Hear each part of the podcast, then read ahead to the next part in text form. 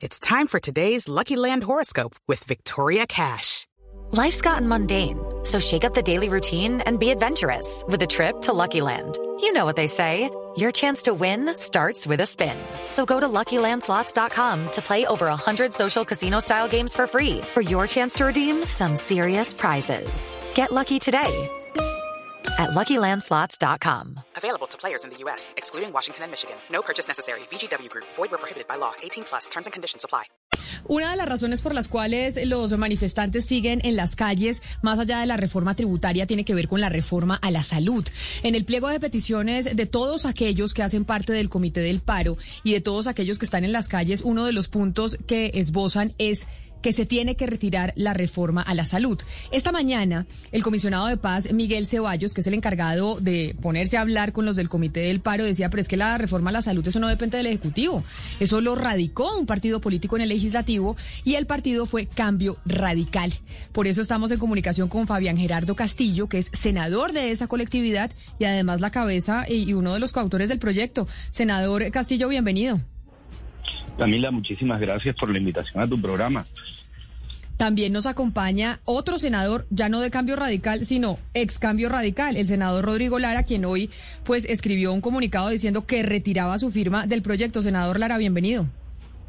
Hola Camila, tanto tiempo, me encanta saludarla, saludo a todo su equipo de la gente. Senador Castillo, el senador Lara retiró su firma, ahora le vamos a preguntar por qué, pero usted sí sigue al, pie del cañón con el proyecto de ley de la reforma a la salud, que es uno de los puntos que exigen los manifestantes, ¿se quita de la agenda legislativa para, para poder eh, parar el paro? Eh, Camila, bueno, te explico. Lo primero, saludar a Rodrigo, mi gran amigo y copartidario. El proyecto es un proyecto que no solo es de cambio radical, sino que se radicó con más de 80 firmas de muchísimos congresistas, tanto senadores como representantes de diferentes partidos, no solo cambio, centro democrático, conservador, liberal, sino firmas del Partido Verde, por ejemplo. Eh, es una propuesta legislativa que tendría que decir lo que dentro del pliego de peticiones eh, de la mesa que dirige el paro están solicitando su retiro, pero es porque lo han satanizado. Eh, todos hemos visto en estos días en redes sociales un número de afirmaciones que no están dentro del articulado de del, del proyecto de ley. Digamos, hay unas aseguraciones que son falsas, que son verdades a medias, que son falacias, las cuales están haciendo curso y se han masificado como toda esa información falsa que se masifica en redes sociales. Y tengo que decírtelo, si eso estuviera dentro del articulado del proyecto de ley, yo sería el primero en oponerme y se retiraría. Tengo que decirte que eh, tal cual como dijo el, el, alto comisionado de paz, esto es un proyecto de autoría parlamentaria eh, en el cual el gobierno eh, nos dio un mensaje de urgencia el año pasado en septiembre, eh, tomando en cuenta la crisis sanitaria que estaba pasando el país y que lo vio eh, como un proyecto que era benéfico para mejorar la prestación del servicio de salud de nuestro país. Permítame, senador Castillo, entonces le pregunto a usted, senador Lara, ya que tomó la decisión de retirar su firma del proyecto, háblenos de la génesis del mismo. Y es, este proyecto surge, ¿quién lo redacta? ¿Es de quién? ¿Y en qué momento empezar, empezó usted a darse cuenta que entonces quería retirar su firma? ¿Por las manifestaciones o desde antes? Bueno, Camila, un saludo muy cordial para usted. Pues este es un proyecto, en efecto, pues, radicado por el Partido Cambio Radical y el Centro Democrático. Si usted observa, son las firmas de ambos partidos. Fue una decisión de la bancada y así se asumió en su momento cuando se radicó. Yo creo que el proyecto tiene elementos positivos, lo han desfigurado de alguna manera, pero yo no creo que, en mi opinión, este sea el momento propicio para discutirlo. Yo creo que la prioridad en este momento es saldar la deuda que se tiene con todos los trabajadores, el sector salud, los médicos y, con, y con las entre IPS y EPS, creo que la gran prioridad, y no creo que este sea el momento político. Por eso, pues como he tomado distancia de, y no milito en la bancada, he tomado la decisión de retirar mi firma porque no me, no me vincula, digamos, el proyecto en sí, porque ya no milito en la bancada. Senador Castillo, hay una crítica, pues hay tres puntos fundamentales que son una crítica que viene de otro senador. Y lo voy a decir cuáles son esas críticas. Primero, que la reforma incumple con la obligación de ofrecer mejora progresiva en el derecho a la salud, como lo dice la ley estatutaria, primero. Segundo, que favorece la creación de oligopolios de EPS. Y tercero, que despoja a las secretarías de salud de herramientas para actuar frente a esos oligopolios. Ese senador es además un médico, que es el senador Juan Luis Castro. ¿Usted qué tiene que decir frente a estas tres críticas? Críticas que son muy puntuales. Sí, las tres críticas no corresponden al del partido. Eh, eh, nosotros estamos tratando primero de controlar eh, ese conglomerado de salud. Eh, le cambiamos las reglas de juego a las EPS. Tengo que decírtelo. El proyecto está pensado en materializar de ley 1751, que es donde se reza la salud como un derecho fundamental.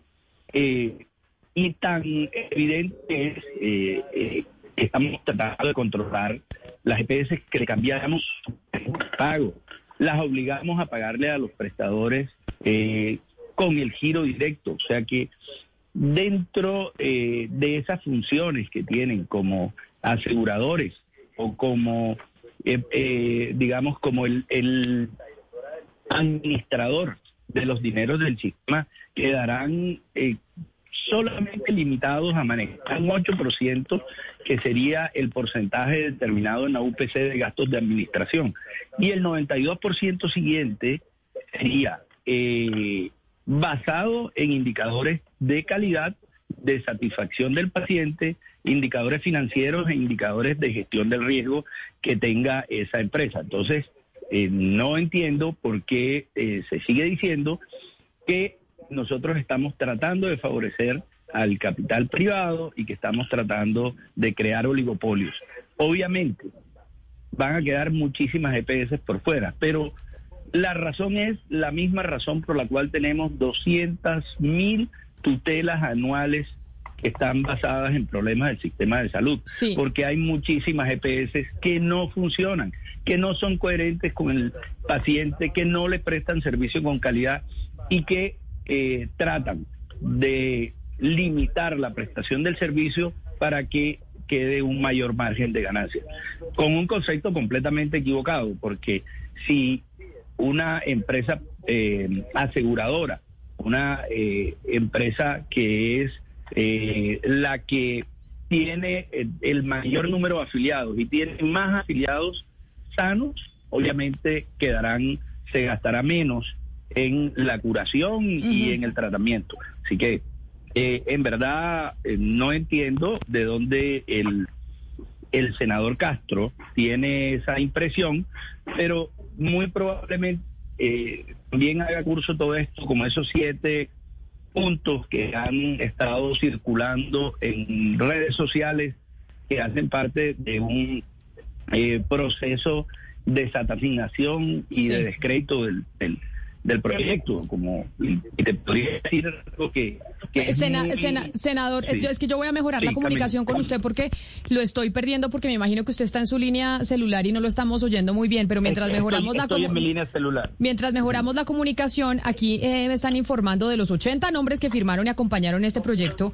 Hay congresistas que lo critican en estos momentos como Armando Benedetti, que era del partido de la U, y Aulo Polo de la Alianza Verde, por ejemplo. Y ahí entonces es donde yo le pregunto a usted, senador Lara, que retiró eh, su firma, ¿ustedes leyeron el proyecto antes de firmarlo y ahora no les gusta por la presión ciudadana en, torno, en torno al proyecto? Porque entonces ahora todos están diciendo no, nos gusta el proyecto, pero cuando lo firmaron sí les gustaba. yo no, yo no firmo nada sin leer. Esa, esa, pregunta yo creo que sobra. Pero, a ver, en segundo lugar, el proyecto sí se ha demonizado. El proyecto tiene un elemento muy complejo. Yo creo que es el elemento central de discusión y es que termina concentrando las EPS en pocas EPS. Eh, termina suprimiendo muchas y obviamente eso genera una discusión política muy profunda. ¿Es bueno tener cuatro o cinco EPS o tener el número de EPS que hay hoy? Porque hay muchas que efectivamente son malas. Pero yo, digo, lo que yo digo es, este no es el momento para esa discusión política. Esas son discusiones que se daban en un primer año. El problema es que este gobierno, yo no sé, una lógica muy extraña, quiere hacer reformas muy complejas que necesitan concertación el último año, en un momento en que el país está incendiado. Ese es el punto central. Y en segundo lugar, eh, yo lo que he venido concertando, ah bueno, bueno, y el segundo la firma es una firma bancada, eso sí es una práctica muy común, y es que las bancadas firman un proyecto que se presenta como proyecto de partido. Eh, no necesariamente es mío, yo ya no milito, entonces no me obliga, digamos, estar dentro de, esa firma. Pero más allá de eso, yo lo que he venido también concertando con, y lo venía concertando con el, senador Castillo, eh, con Fabián, era introducir un proyecto de ley de mi autoría, que era mi gran, mi, gran anhelo en esta reforma, a pesar de que hay temas que no me matan de esa reforma, hay otros temas, pero mi propósito era introducir una ley que yo, eh, yo presenté sobre calidad en la prestación del servicio de salud. Y era ponerle unos indicadores muy estrictos a las EPS. Porque el problema de las EPS es que ahorran con la salud de la gente y demoran las citas. Yo dije, mire, si una señora embarazada pide una cita con ginecobstetra, no se puede demorar más de dos meses. Y sacábamos un total ponderado y si la IPS incumplía, se sancionaba. Cita con médico general, cita para personas de la tercera edad. Y sacaba así 30 indicadores que nos permitían apretar a las EPS para que presten oportunamente el servicio. Ese era mi propósito realmente para introducir en esta ley. Sí, pero Yo creo que ya no, este no es el momento político para, para hacerlo. Claro, doctor Lara, pero es que cuando, cuando Camila le pregunta a usted si es que cuando radicaron el proyecto no lo habían leído, es porque a uno sí le parece muy raro que personas como usted, si leyó el proyecto, ahora diga que es que lo cambiaron. Entonces, si cambiaron el proyecto, si están modificándolo... Sé qué es lo que le parece raro, no que sé qué es lo que le parece raro a usted. No, pues déjeme preguntarle, si modificaron, si, eh, permítame un segundo, si modificaron el proyecto, doctor Lara, si lo modificaron, ¿quién lo modificó? ¿Quién metió los pedazos que a usted ya no le gustan? Pero me dejas hablar, por favor. Claro, pero déjeme preguntar. tu pregunta, pero me interrumpiste. A ver, lo que estoy explicando, y te lo vuelvo a reiterar, no sé de qué manera más clara, es que no es el momento político. No es el momento político para hacerlo a entrar en un debate tan complejo que va a terminar echándole más gasolina a estas marchas, sale y mira por la ventana lo que está pasando. Este claro, o sea que usted lo está usted retira su firma es por el momento político y porque definitivamente la marcha está no el paro no para si no se retira ese proyecto, entonces lo fácil es retirar su firma cuando hay 80 firmas en ese proyecto. Pero lo que usted pone en su carta es que hay cosas que ya no le gustan del proyecto, por eso yo le pregunto, ¿qué cosas ya no, le gustan y quién las modificó? Pero es que no sé con quién estoy hablando. Diana Mejía. Bueno, usted lo que quiere es básicamente hacerme un juicio. Está en su derecho. Hágalo, por supuesto, ni más faltaba. Pero bueno, se lo vuelvo a explicar, creo que es suficientemente evidente. Este no es momento para discutir un proyecto de esta naturaleza. Si le retiro mi firma es porque le retiro mi apoyo. Y segundo, ya no hago parte de ese partido. Firmé porque hacía parte de un partido. Si usted quiere seguir haciendo el juicio moral, hágamelo, pero no tengo más que explicarle. Si quiere yo cuelgo y me lo hace durante media hora. No tengo ningún lío con eso. No, no es un juicio moral. ¿Doctor Lara? Sí, hola Camila. Ah, pensé que había colgado. No, no, no se trata de hacer ningún juicio moral ni, ni mucho, usted, ni mucho, ni mucho, ni mucho menos, sino que es, sino que es la pregunta de, entonces se trata de que no les gusta el proyecto o de que no es conveniente políticamente. Eso pasó con la reforma tributaria. Hay mucha gente que decía la reforma tributaria puede servir, es buena, pero el momento de ebullición social no es para tener una reforma tributaria en el Congreso de la República utilizando ese mismo, ese mismo principio y esos mismos argumentos, es la razón por las cuales algunos de ustedes ya no acompañan ese proyecto. Es que es una locura impulsar este proyecto en estas circunstancias. Hay una discusión muy, mira, la discusión central de ese proyecto es que va a acabar una cantidad de PS y va a básicamente a fortalecer a tres o cuatro que son los que tienen más músculo y más capacidad. ¿Eso es bueno o eso es malo? Esa es una discusión que da eh, muchísimo de qué hablar. En este momento es una discusión inconveniente. El gobierno no tiene oxígeno, no tiene músculo, político, no tiene capacidad para convencer a la gente y esto se va a volver en una bandera para mantener a este país en, un, en jaque durante un mes, dos meses más. Entonces me parece que no es el momento, no es el momento, es un error, ya no hay capacidad para sacar esta reforma adelante. Yo retiro mi firma ya, ahorita me fustigas. Yo retiro mi firma básicamente porque considero que no es el momento político, porque considero, bueno, y tampoco me obliga porque ya no hago parte, no milito en esa bancada. Creo que es una irresponsabilidad discutirlo. ¿Qué expectativa tenía introducir mi ley de calidad en la salud? Que es una ley extraordinaria. Porque la gente de qué se queja, de que la cita con el que la señora embarazada con el ginecobstetra se la dan en dos meses, porque el viejito que tiene una enfermedad le dan la cita con especialista en tres meses. Y yo aquí establezco una serie de indicadores muy estrictos, básicamente para medir los tiempos de atención de las EPS. Porque ellos qué hacen? Ellos cogen la UPC y terminan estirando el presupuesto y para estirar el presupuesto y ahorrar terminan demorando la prestación de los servicios con especialistas. Esa es mi ilusión y yo soy muy franco con ustedes. Creo que no es el momento, creo que ese es un argumento que van a utilizar algunos sectores políticos para seguir manteniendo el país en jaque y eso es un error. Claro. un error. Ah, y eso sí es completamente misterio. Eso es respetable, doctor Lara, y, ahí, y eso era lo que queríamos no, llegar. Usted está diciendo que yo soy una cantidad de cosas. No, no, no, es que, es, respetable. es que eh, respetable, pero a eso queríamos llegar. Así de verdad el proyecto se está retirando, o porque se cambió en el camino, o porque definitivamente el momento no es. y definitivamente estamos con usted, el, momento, no es. Pero hay que ser sinceros y hay que decirlo, lo estamos resolviendo es pero, políticamente. Pero lea la carta, señora, por favor, pero usted no ha leído la carta que yo mandé. No es el momento de tramitar una reforma de esta naturaleza. No creo que esto en este momento refleje mis convicciones, ya no hago parte del partido, yo no sé qué más le puedo decir al respecto. Pero permítame entonces pues, preguntarle, permítame el senador, le pregunto al senador Castillo si coincide usted con esa posición, senador Castillo, usted como uno de los autores del, del proyecto y del ponente, y es ¿Es el momento para presentar esta reforma a la salud?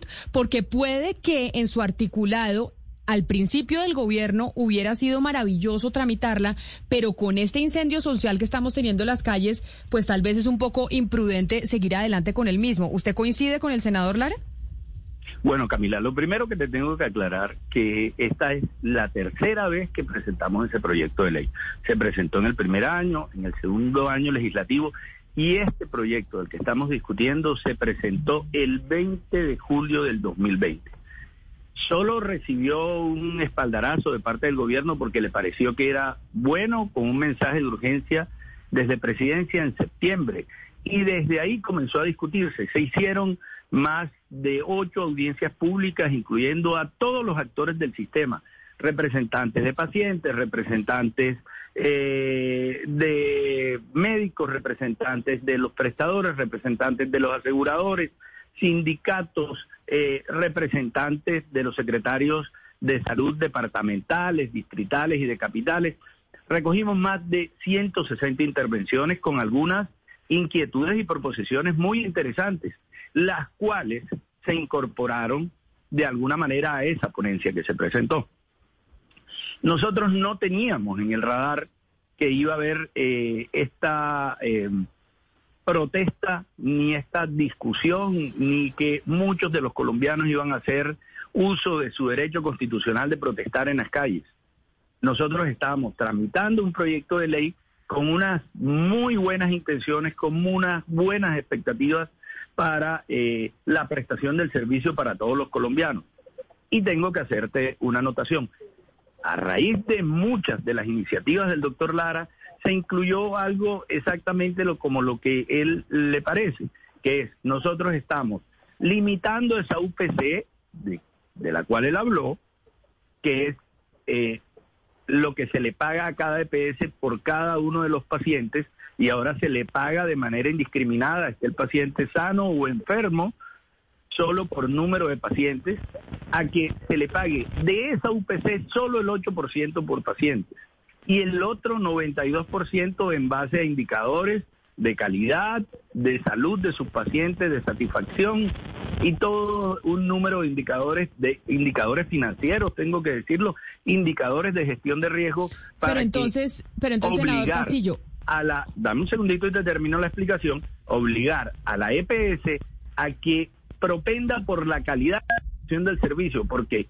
si no lo hicieron de manera orgánica como debían hacerlo, porque esa era su misión, hacerlo porque le estamos tocando el bolsillo y no le estamos entregando la plata por paciente que tendrían si no prestan el servicio con calidad.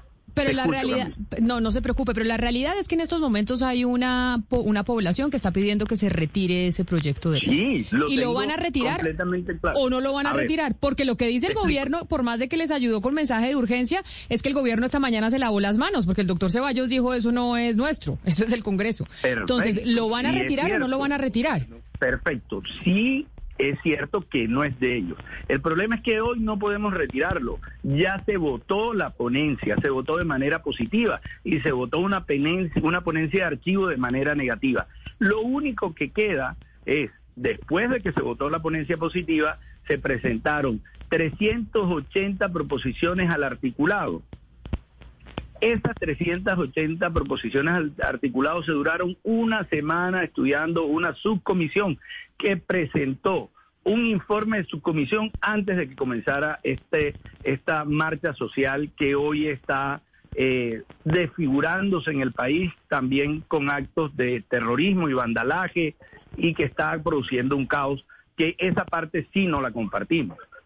Pero ¿cuándo es el siguiente debate? ¿Cuándo es el siguiente debate? Porque no nos, porque senador no van a decir que es que entonces ya es imposible parar el proyecto porque eso no, sí no, se lo cree nadie. Escúchame, escúchame y te digo cómo vamos. Las posibilidades dentro de la ley quinta es votarla. Votarla positiva o votarla negativa. En vista de que hay tanta desinformación y yo no sé si tú me darás la razón o no, pero a mí no me parece justo con el resto del país que retiremos o votemos negativa un proyecto de ley en base a siete puntos que no son verdad. Pero entonces, pero entonces ahí, senador Castillo, usted dice algo importante. Usted dice, la única opción es que se vote negativa para que el proyecto se muera. Y en este momento usted, como autor del proyecto, dice, no es justo y no hay acuerdo para votarlo negativo. No, no, no, no, no. Es que esto es un tema de mayoría. No es el senador Fabián Castillo ni los dos senadores de Cambio Radical que estamos en la Comisión Séptima del Senado y tres representantes que están en eh, la Comisión Séptima de Cámara los que pueden votarlos. Nuestros votos son un porcentaje pequeño de lo que se, se necesita para que el proyecto no siga. Estamos esperando a que se tranquilice un poco el país. Se pidieron eh, por una proposición que se hizo en comisiones hacer unos foros para darle la posibilidad a todos esos que están en la calle, que están marchando en contra del proyecto, de enriquecerlo, de que tomen unos voceros y lleguen al Congreso y digan, no nos parece el artículo 1, 2, 3, 4, 5 y creemos que los podemos cambiar por esto o, o creemos que podemos introducir estos cambios que son los que llenarían las expectativas de quienes están marchando y del resto del país. Ya. Eso es una posibilidad y luego votarlo. La escucho. Perdóneme la interrupción. Yo le tengo una pregunta porque independientemente de si sea el momento o no, a mí me parece muy importante entender el texto en sí de la reforma y lo que propone. Entiendo, se busca fortalecer la atención primaria a los pacientes. No sé si eso es correcto. Y si eso es así, ¿me puede explicar cómo? Claro. Bueno, te, te hago un antes y un después. Hoy nuestro modelo de atención es un modelo de atención de medicina 100% curativa. El modelo o la puerta de entrada al sistema de salud siempre se hace por la, una urgencia de clínicas u hospitales. Por esa razón, las urgencias de clínicas u hospitales siempre están llenas, siempre prestan un servicio eh, que a los pacientes le parece que no es de calidad porque siempre hay eh, muchas personas ahí, muchos pacientes ahí. Nosotros queremos o proponemos cambiar un modelo a un modelo eh, basado en la promoción y prevención y donde el eje central sea el médico de familia. Un médico para cada uno de los colombianos que esté cerca de su sitio de vivienda o de trabajo o de estudio y que te haga un seguimiento a la salud de ese paciente conociendo sus antecedentes, no solo médicos, sino familiares. Ese es el gran cambio, el, gran cambio de modelo de atención, pasar de medicina 100% curativa a una medicina preventiva, en donde este médico te ayude a tener buenos hábitos de salud, a que este médico te conozca, sepa eh, eh, cuáles son tus enfermedades, cómo solucionarlas, pero no solo, sino rodeado de un multidisciplinario que le debe dar la posibilidad de solucionar un gran porcentaje de las patologías que consulte el paciente. Senador Castillo, otra de las críticas que se ha hecho es que algunos puntos son engañosos en la manera en que se han eh, presentado. Le doy un ejemplo y es el artículo 32 que habla del auxilio de maternidad. Por ejemplo, la doctora Carolina Corcho, que es una médica y ella ha seguido, es decir, ha hecho un estudio profundo la del conozco, texto. Es una médica psiquiatra con la que Correcto. Entonces, de este proyecto, permítame, permítame, permítame decirle la pregunta. Al respecto. Dígame. Perfecto, sí. Entonces la, la, la, doctora Carolina Corcho dice con respecto a ese punto del auxilio de maternidad en el artículo 32, él dice, ella dice, en el artículo 32 dice, para afiliadas que contribuyan solidariamente con el sistema, o sea, las mismas mujeres son las que van a terminar pagando el auxilio que los autores del proyecto tratan de presentar como un gran avance, pues son ellas las que van a pagarlo. ¿Quiénes van a pagarlo? Las mismas Estamos hablando de un auxilio de maternidad para las afiliadas al régimen subsidiado. Los por eso y pagado por ellas mismas. Subsidiado, pacientes del régimen subsidiado. Eh, Paula, ¿me dijiste que era tu nombre? No, mi nombre es Ana Cristina Restrepo. Ah, Ana Cristina, disculpa.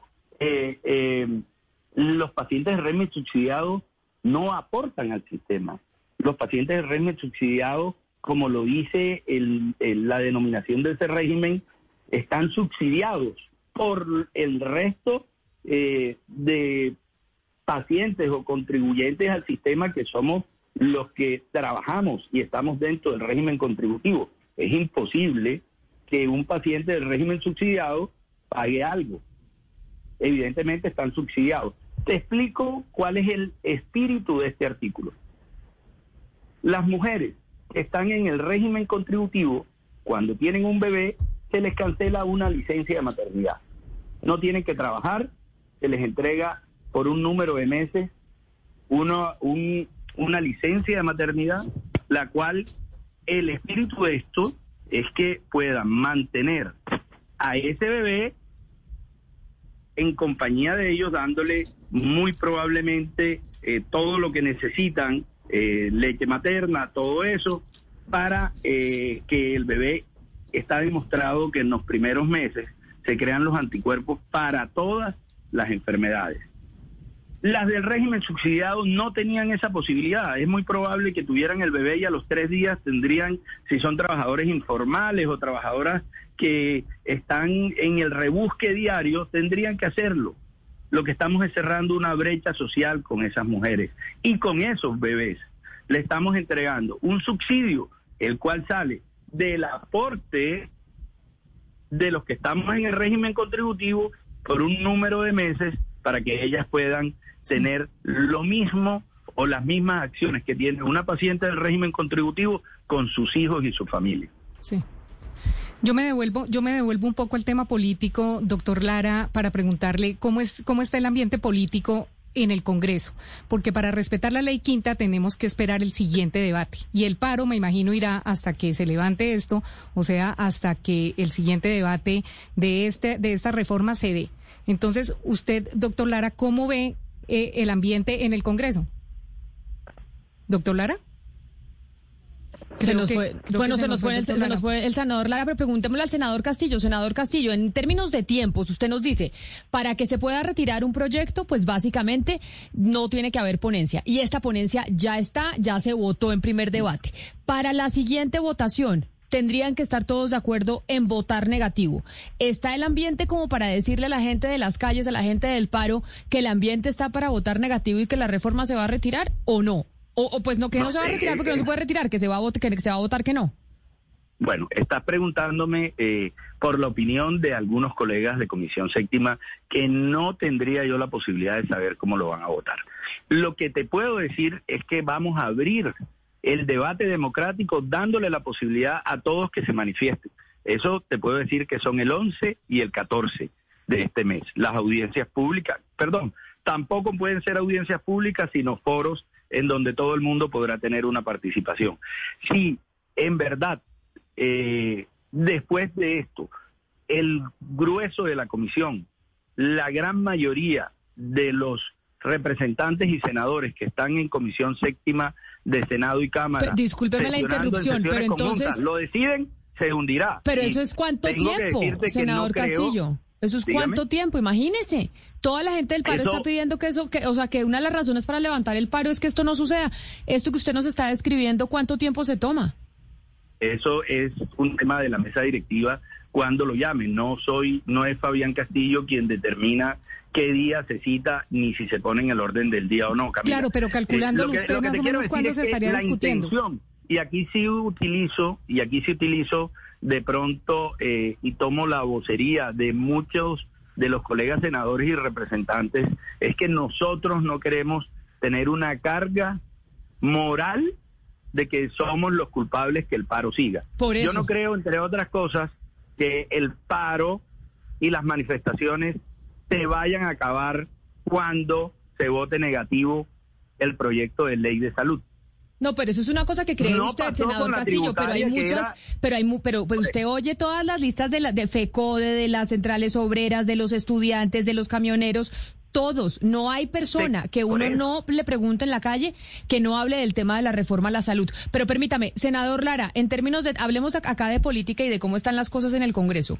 ¿Usted cree que sí se va a lograr que se vote negativo, ya que el senador Castillo dice que no se puede retirar por temas de procedimiento?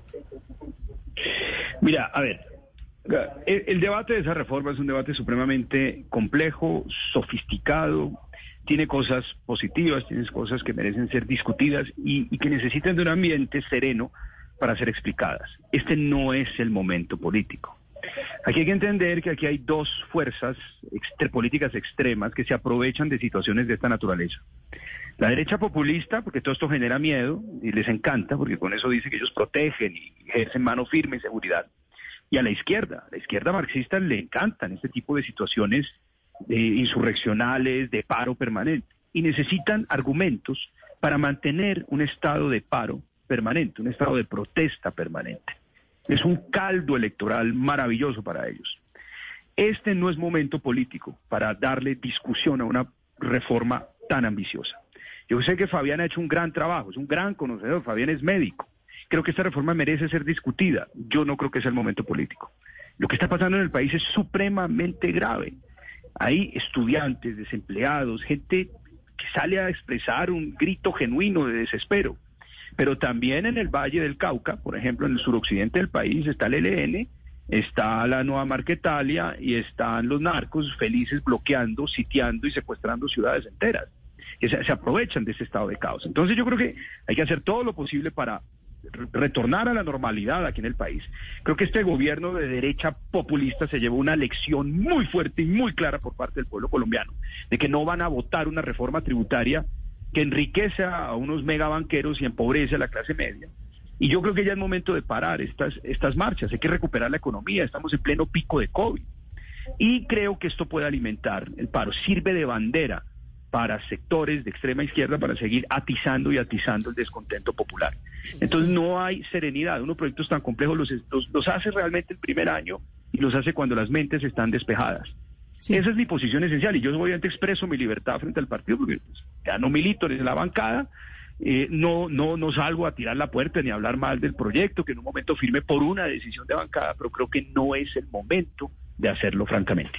Pero mire, doctor Castillo, volviendo con usted, si no es el momento, si Cambio Radical opina que no es el momento, o parte de Cambio Radical opina que no es el momento, si ustedes tienen un presidente del Congreso, que es el señor Arturo Char, que es quien hace la agenda del Congreso de la República, ustedes no se han sentado con él para que, por favor, agende este debate lo antes posible y se puedan tomar decisiones para bien o para mal, que salga, que se apruebe el proyecto o que no se apruebe, pero que se agende.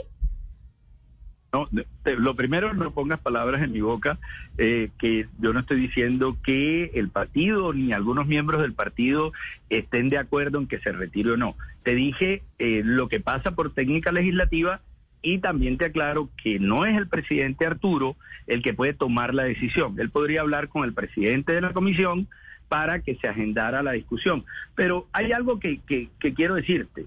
Eh, digamos, entonces lo retiramos.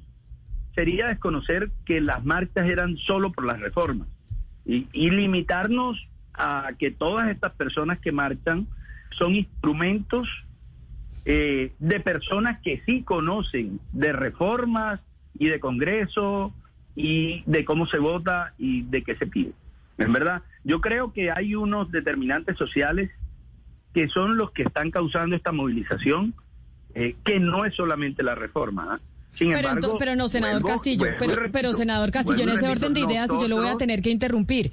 Entonces, en ese orden de ideas, lo que sí está pensando un sector del Congreso de la República y perfectamente válido, es decir, nosotros no creemos que se deba retirar la reforma o no retirar, votar negativa, porque no es la única razón por la cual la gente está manifestándose en las calles. Entonces usted dice, No, no, se, debe- no se debe votar negativo porque yo no creo, y ya lo dijo usted, yo no creo que por retirar la reforma o votarla negativo, las manifestaciones se vayan a parar. Y es un punto válido suyo, porque usted dice, yo he presentado este proyecto No, tres veces. Estamos completamente de acuerdo y, y lo reafirmo, pero le agrego, a, le agrego a eso que si eso va a contribuir a que esto se tranquilice el país, que entre en un ambiente de normalidad, yo mismo le pediré como coordinador ponente a mis compañeros ponentes y el resto de la comisión que por el bien del país se retire o se vote negativo.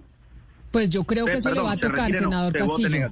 Al final, creo que eso le va a tocar y vamos a ver cómo se dan las conversaciones entre el gobierno nacional y los y, y la gente del paro, porque ese es uno de los puntos principales de la agenda. Senador Castillo de Cambio Radical, mil gracias por haber estado aquí con nosotros. No, mil gracias a ti, muy gracias a toda la mesa de trabajo y un saludo especial y fraternal a mi gran amigo Rodrigo Lara. Senador Lara, usted también mil gracias por haber estado aquí con nosotros en Mañanas Blue. Eh, A usted, querida Camila, a todo su equipo, a Diana, a mi gran amigo Fabián y a todos. A su los- gran amiga Diana, senador Lara, porque se le iban yendo las luces en el trato a la periodista, 11 de la mañana, No, 55 no, no. minutos. It's time for today's Lucky Land horoscope with Victoria Cash. Life's gotten mundane, so shake up the daily routine and be adventurous with a trip to Lucky Land. You know what they say. Your chance to win starts with a spin.